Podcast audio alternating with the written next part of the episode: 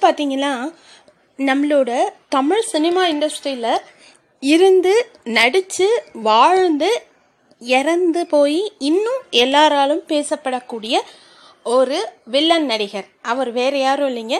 Raghuvaran sir. அவரை பற்றி தான் இன்றைக்கி நம்ம பேச போகிறோம் ஆக்டர் ரகுவரன் நடிகர் ரகுவரன் அப்படின்னு சொன்னாலே I know I know I know அப்படிங்கிறது தான் உங்கள் எல்லார் மைண்டுக்குள்ளேயும் வரும். ஆமாங்க நானும் இது யூடியூப்பில் தான் பார்த்தேன். ஸோ உண்மையுமே வந்து பண்டில் ஆஃப் டேலண்ட்டுன்னு சொல்லுவாங்க இல்லையா? அந்த மாதிரி ஒரு மனுஷன் தான் வந்து ரகுவரன் சார் பட் அவருக்குள்ளே இருந்த பெயின்ஸ் அதெல்லாம் வந்து ஓவர் கம் பண்ணுறதுக்காகத்தான் அவர் வந்து அல்கஹாலிக்காக மாறினார். அதுக்கப்புறம் நடந்தது எல்லாமே எல்லாருக்கும் தெரியும். அதே மாதிரி ரகுவரன் சார் பற்றி ஒரு அரிய தகவலை சொல்லணும் அப்படின்னு பார்த்தீங்கன்னா ரொம்ப ரொம்ப நல்ல மனிதராங்க அப்புறம் ஒரு சமீபத்தில் யூடியூப்பில் தான் நான் இந்த உபயம் யூடியூப்னு சொல்லலாம். அவரோட இன்டர்வியூ பார்த்தேன். சுகன்யா மேம் கூட அவரும் இன்டர்வியூக்கு வந்திருந்தாங்க.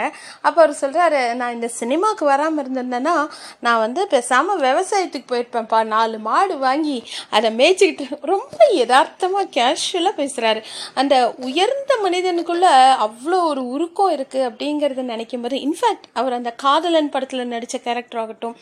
அப்புறம் தனுஷ் சார் படம் அது என்னது? யாரடி நீ மோகினி? அந்த படத்தில் அப்பா ரோல் ஆகட்டும்.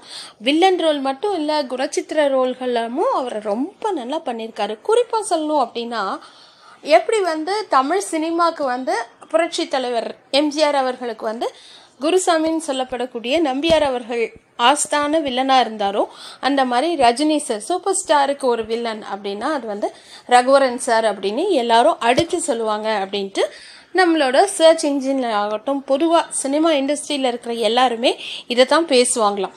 ஸோ அது மாதிரி ரெண்டாயிரத்தி எட்டில் அவர் இறந்துட்டாரு. ஆல்மோஸ்ட் பதினஞ்சு வருஷம் ஓடிடுச்சு பாருங்க. அப்பா இப்படி திரும்பி என்ன அம்மா ஓடுது பாருங்க. எத்தனை ரோல்ஸ் நடிச்சிருக்காரு. ஏதாவது ஒரு படம் அப்படி திருப்பினாலே அவர் வந்து நிற்கிறாருங்க அவ்வளோ ஹைட்டுக்கு நம்ம தமிழ் சினிமா இண்டஸ்ட்ரியில் அவ்வளோ ஹைட்டான ஆள் வந்து சத்யராஜ் சாருக்கு அப்புறம் இவர் தான் சொல்லலாம். உண்மையாலுமே வந்து அப்படி பா இப்படி நம்ம நிமிர்ந்து தான் பார்க்கணும் அப்படிங்கிற மாதிரி இருப்பார் அவர். எத்தனை பேர் இது ஒத்துப்பீங்க இல்லையா? அண்ட் குறிப்பாக வந்து ரோஹிணி மேம் வந்து அவங்களோட ஒய்ஃபு ரிஷின்னு ஒரு பையன் இருக்காங்க அவங்களுக்கு.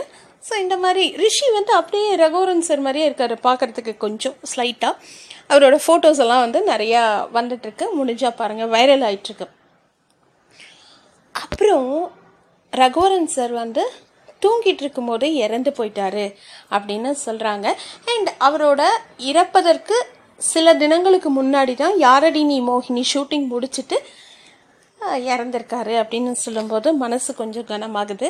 ஸோ ரகுவரன் சாரை வந்து நம்ம எப்படி மிஸ் பண்ணுறோங்கிறது வார்த்தைகளால் சொல்ல முடியாது.